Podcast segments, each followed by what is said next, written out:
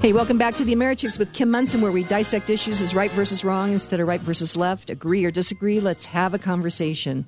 Thrilled to have in studio with me Roger Bianco, and uh, uh, we are going to be talking about property rights. You've written an excellent piece that is at Americhicks.com. Be sure and check it out. It was a conversation that you had with your daughter. Yeah, Saturday morning. I I have no idea how we got onto this topic of discussion, but somehow we did. Um, maybe we were talking about home improvement projects or something, and it wound up uh, getting into. I said, "Did you know, sweetie, that uh, if the government wanted to, it could take our home and give it to someone else, so that they could use it?" And she said, uh, "That can't be right, Daddy. That that's completely wrong." And I said, "She said, how could that be?" And I go, "Well, it's something called something called eminent domain."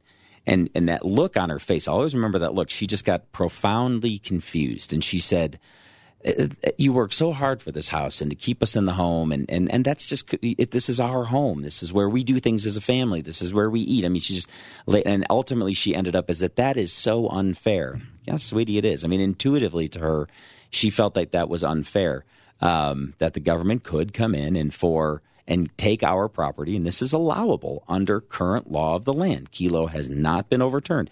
There's been 15 years of pushback, but no substantive pushback, no legal pushback to th- that's been strong enough to challenge it at the Supreme Court level. So Kelo is the law of the land, and the government can take property for uh, economic development purposes, even when the neighborhood is not blighted. And evidently, um, with this uh, Tom's Diner story, the government can stop organic economic development when the actual owner of the property, at least that's what they're trying to do, when the actual owner of the property decides that they want to sell their property at a fantastic profit, congratulations, Tom, um, to, uh, you know, they, they can they can they can stop that transaction to stop economic development. Evidently, I mean, how arbitrary is this? On one hand, the government will force economic development. On the other hand, it will stop economic development. And what's getting trampled consistently throughout all of this is the, the property rights of the individual homeowner. Is the property rights. So just to set that up a little bit more, and that is that Tom of Tom's Diner, uh, he is the owner of the iconic North Capitol Hill Eatery. And um, he wants wanted to sell it, as you mentioned, to develop a new apartment building and, uh, and also he uh, he bought it for I think around eight hundred thousand dollars in two thousand four, and it's under contract to sell for four point eight million dollars. So he's creating wealth. Yeah, he's with, uh, with this. It's a six time increase in his wealth, his initial, in his initial investment. So, but what has happened is the Denver Landmark Preservation Commission, okay, has voted unanimously unanimously to re- recommend protection so they're saying that they want that the architecture is iconic and that because of that, he can't sell his property. So, Roger, what needs to happen is if the Denver Landmark Preservation Commission wants to preserve Tom's Diner, they need to offer him 4.8 million plus one more dollar and they need to buy it. And Tom has to agree to it. And they Tom could offer him 4.8 plus one dollar and Tom can still say, "Nope, I'd rather build the apartment complex. I'd rather build. It's just I think I saw housing on here. It was very interesting. A comment that that the owner made in a, an article I read about this, where he said. I'm I'm very glad. I'm happy to hear that people find this this diner a very meaningful place, and an important part of the community. And then he, he said, I, I just wish they'd come in and eat. I mean, if they're not eating, I mean, this guy has got to do what he needs to do. I think that this is crazy. Um, but the next article that Patty has pulled, and this is from the Colorado Sun, she said uh, the title is Colorado Needs Affordable Housing. The state owns land. One has to ask why. Can this combination work? So, a block away from the Capitol, there's a couple of warehouses that um, it's in Denver's Capitol Hill, and uh, the city wants to to lease that property to a private developer that's going to tear down the warehouses and build a six story affordable housing project with the help of $2.2 million in tax credits. So, because the, the people in Tom's neighborhood, or at least this commission, supposedly speaking on behalf of the people in the neighborhood, feel that this is a feel that this is an important place. They want it. They, they want to take away the property rights of that owner. On the other side, the, to build housing, which is needed. On the other side, they want to force housing development that is needed. And I don't know what and they're the giving storage. and they're giving the developer two point two million dollars in tax credits. What's wrong with this picture? It, it, it, exactly. No one can see, but Kim's hands just kind of went up and down. I mean, Uh-huh. that that's it's arbitrary. This is the this is the thing that we are exactly not supposed to have happen in the United States in terms of government at any level. Um, picking winners, picking winners and and losers. arbitrary is the word that comes to mind. It just seems very difficult to to get your handle on. But do you not see the the overlying theme here is what we talk about at the very beginning of the show, and that is freedom versus force, force versus freedom. Okay, so Tom Tom is not going to have the freedom to take his property and develop it the way he wants. They want to force him to just stay right where he is. despite the fact that he's the person who took the very real financial risk 20 years ago of leveraging himself and his family's future because I'm pretty sure he didn't have $800,000 in cash and buy that restaurant for $800,000. He stepped out and took an entrepreneurial risk and he is not allowed then to profit on that risk because some other people feel special about his place even though they don't come in and eat there evidently this is arbitrary and it, and it shouldn't i'd like to see this go to court and i'd like to see it go the right way but there's a reason for all that and it all gets all the way back to the founding of the country but he would have to pay an attorney to do that. Right. The Denver Preservation Historic Society would have government money Right. for their side of the case, which that is very wrong. But then once again, just to make this point, probably just a few blocks away, there is a couple of, of old warehouses that the city is going to lease the land to the developer. He's not going to own it, but he's going to get $2.2 million in money to do this. The other thing about it, Roger, is we had Randall O'Toole on just recently and uh, he does some great uh, great work with the Cato Institute, also with the Independence Institute. And just a quick shout out to Complete Colorado. Complete Colorado is uh, the great news source. Uh, for Colorado, they they go out and they look at all kinds of different news sources and can find uh, just they aggregate everything. So be sure and check out Complete Colorado, and then also if you click on their banner ad at the very top, that takes them to all the original content. Randall O'Toole normally has some very good things there. He's an expert on housing, urban development, and transportation. And Karen Levine, who is um, a, a great friend, she's a partner, as well as she's on the National Board of Realtors. If you're going to buy or sell a home, she's a person to talk to.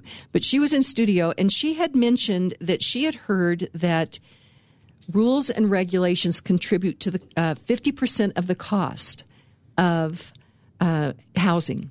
And Randall O'Toole said that it's 50% here in Denver, it's higher in some areas, and then it's lower in other areas. But let's think about it. If you are really serious about affordable housing, and 50% of the cost of new housing goes to rules and regulations, it doesn't take a rocket scientist to figure out that maybe what we, what we should do is to lower rules and regulations. same thing happens in transportation uh, between um, labor unions forcing prevailing wage davis-bacon laws and then dragging out projects and um, environmental rules regulations tests and all that we, it, it costs us hundreds if not millions of dollars more per mile i think it's actually millions of dollars more per mile to build something here than in europe even which, which is astonishing given the amount of interference, government interference in local uh, transportation projects that that's present in the European Union. I don't know. This is um, well, it, it again. It goes back to uh, everything that that we we've talked about already in our first couple couple meetings, and and and it, what's happening now seems to be very much a perversion of the way that the the intention of how the country was founded and what we were trying to accomplish there in holding property rights as a high right, the individual's property right being a high right. Um, all of this again is taught uh, in in leadership program of the Rockies. Um, there's a day as part of the curriculum um, where the title of the day is "Right to Violate Rights." And it's a question: Are, Is there a right to violate rights, and under uh, rights, and under what circumstances? And it's a very small window. Uh, is is the right for a government to violate rights? But if anyone wants any more um, information, go to leadershipprogram.org and uh, submit an application. Actually, they're coming up. They're due at the end of of uh, August for the leadership program of the Rockies class of 2020. Uh, but anyway, um, so Well, let's, let, let's go to break. Let's come back and talk about this Kelo case. You really have nailed this that in the Constitution, eminent domain can be used for public purpose. But in this Kelo case that you had mentioned, the Supreme Court ruled against Suzette Kelo. Mm-hmm. She had uh, she and a number of her neighbors um, were basically kicked out of their homes. Their homes were bulldozed because the city of New London, Connecticut, had thought in the in the name of economic development, right, bringing jobs, you know, all the things that they say, revitalization. Yeah, that that uh, they were wanted to bring in Pfizer, and so they kicked these people out of their homes. They bulldozed their homes, and then Pfizer never came in. But but it was a real important Supreme Court decision because, and you've nailed it, the difference between what the founders meant with public purpose and what it's been morphed into as public use. So this is Kim Monson with the Americhicks. Uh, Roger Bianco is in studio. We'll be right back to talk about these very important pieces that he has at Americhicks.com and uh, the Kelo case and the Supreme Court case. We'll be right back.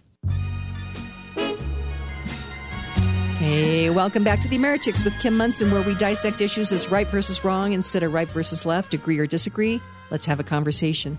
Thrilled to be having a conversation with Roger Bianco on property rights. So let's jump in here. This is going to be like quick. So let's uh, recap okay. and then uh, talk about Kelo. All came out of leadership program of the Rockies, a great program.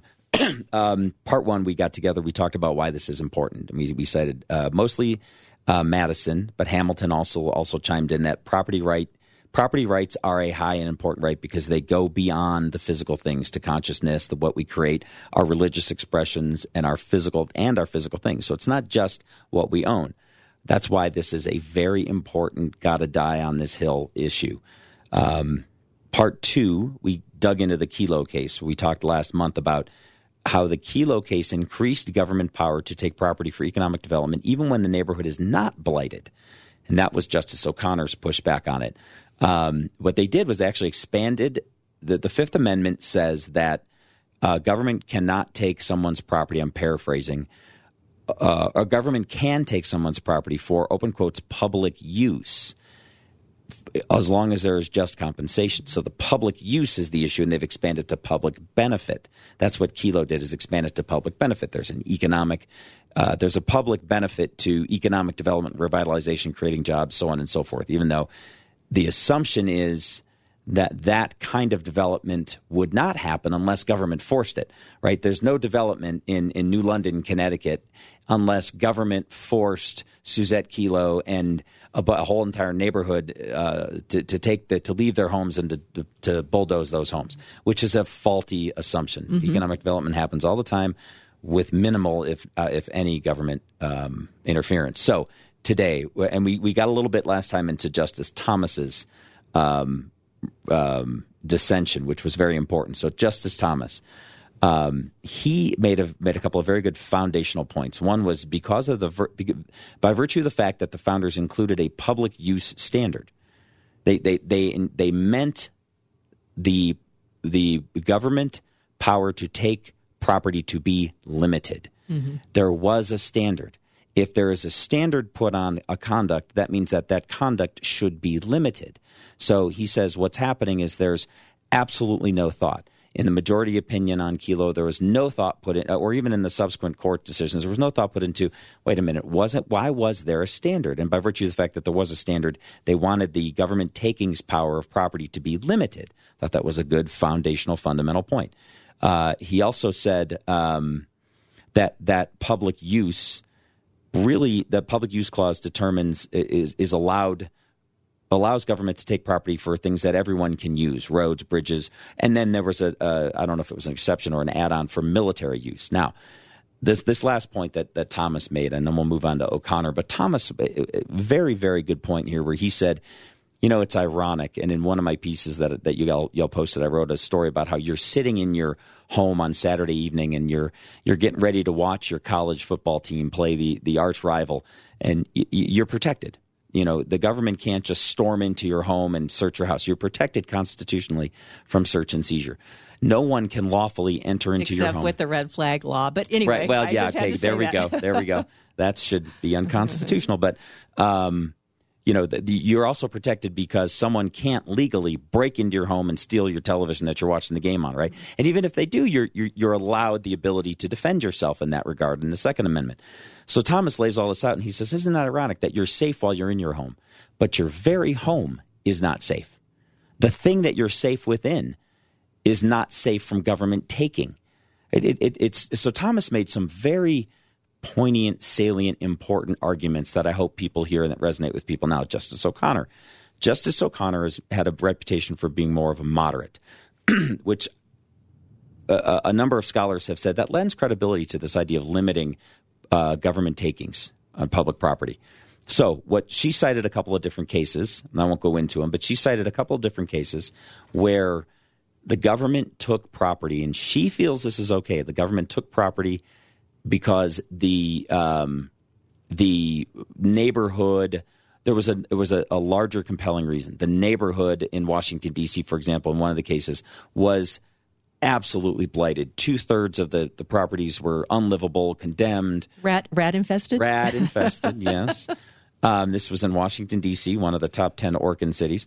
Um, and she felt that the public benefited from eminent domain use in that case. What she's saying here, even so, she she has a little bit of wiggle room in, in what in in takings in government takings. O'Connor's thought, right? But she says that there's a huge difference in Kelo, and even in, and Thomas signed on to O'Connor's dissension.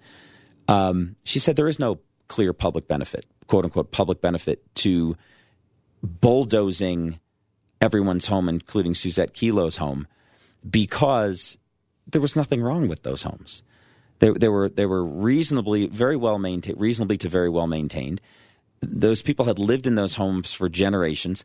It was not a blighted area. And remember, I mentioned a scholar a couple times ago named Ilya, Somin, who's a uh, George Mason or Georgetown University professor who's an expert on this issue, and he was he's always made the case that eminent domain has become this crazy economic development thing where it's been used in places like Las Vegas and, and Los Angeles it, areas in these places that are not Times Square. Times Square is not economically blighted. So it, what this has done is it's it's it's crazy because it's it's opened the door to kind of cronyism cronyistic kind of behavior. She says, "You mean like 2.2 million for this uh, developer over here to, in Denver?" Yeah, yeah. Okay, just had to it, throw that in. it, you, you, just you, you see these kinds of things happen, and you just you, all right, the antenna's got to go up, and it, it's only good, I think, to be skeptical of that kind of. Uh, economic uh, development, quote unquote, economic development, right? She, it is not. It is just simply not in the within the bounds of government's power according to O'Connor and Thomas, to take someone's property and give it to someone else so that they can they can benefit off of it. And Thomas or O'Connor goes a little deeper. She says she one of her her last sentences in her opinion, um, because it's always the victims. These people who lose their homes are the the poor and and the people who are powerless. It, it's difficult for them to organize and to influence politicians. But she says quoting her last page of uh, second to last paragraph. As for the victims, the government now has license to transfer property from those with fewer resources to those with more. she says the founders cannot have intended this perverse result. She's, she quotes Madison. This is Madison. That alone is is a just government. The founders cannot have intended this perverse result. That alone is a just government, wrote James Madison, which impartially secures to every man whatever is his own. So, back to the diner. Okay. It is Tom's diner. To do with what he would like. That is only right. The government should support his it is only right because he took the risk. He worked it for 20 years. It's it, it, it's his property. Not only I would say if they you know if if we want to get into feelings, boy oh boy, you could talk to Tom about how did it feel when you you know took a loan out for hundreds of thousands of dollars. How did that impact your family? Lots of sleepless nights, you know, on and on and on. In um, the restaurant business. In the restaurant know, business. It's not an eight hour day. Nights and nights 20 and weekends years, and holidays. Yeah, 20 years he's been, you know, probably up about the time I get up to go to work. the proper role of government for Justice O'Connor is to, according to Justice O'Connor, Thomas, and the other dissenters on the Kelo case, is to secure Tom right to, Tom's right to do what he would like with his property, so long as you know it doesn't violate someone others someone else's rights. selling it or turning it into housing. I mean, obviously there's a need for housing in Denver because this the this the city is you know just given two point two million dollars. Um, same thing's happening in San Francisco, by the way. The biggest thing, and this is again Thomas being a moderate. She's not one who flies off half cocked about things. She she had a she had a, tremendous history of this, and so this is also from her dissension. To quote her, she says the words quote for public use do not realistically exclude any takings and thus and thus do not exert any constraint on eminent domain power. So what she's saying there is if Kelo since Kelo expanded the words public use. Let me make sure I'm clear on this. And and the majority decision in Kelo, she's saying this this standard for public use to public benefit is way too loose, and you're broad, they're broadening it to the point where now gov- it the law cannot exclude any takings of of someone's private property, which is wrong. It, it's very clearly wrong, um, especially given the the focus that the founders had, such an intent and intensive focus um, on protecting the rights of lower levels of governments and mostly protecting the rights of individuals. They were very concerned about states' rights. They were very concerned about individual rights. So to feel that it's constitutional under the Fifth Amendment to allow public takings for non-blighted, you know, cities that benefit a moneyed real estate interest is very much a perversion of the intention of the Constitution. It's picking winners and losers, and that's not government's role. So, Roger Bianco, let's do this again. Let's Okay. continue on because more to talk property rights. It's the hill we need to die on. Yeah. Because that is what has made America so unique, and that is why we thrive and prosper. Is because when everyday people have their rights protected and they can go out and take risk, like Tom Tom's Diner did, and uh, has created some potential real wealth for him and his family, and then to have this unelected it's an appointed commission but yet many times they carry out the the, the work of the you know of the uh, interested parties if you will. If in fact denver thinks that it is so important that they have tom's diner and that they preserve that then they need to offer him more money and uh, they would need to try to buy it than what he was going to develop and Tom for. has the right of refusal. and he can he can agree or disagree that's for sure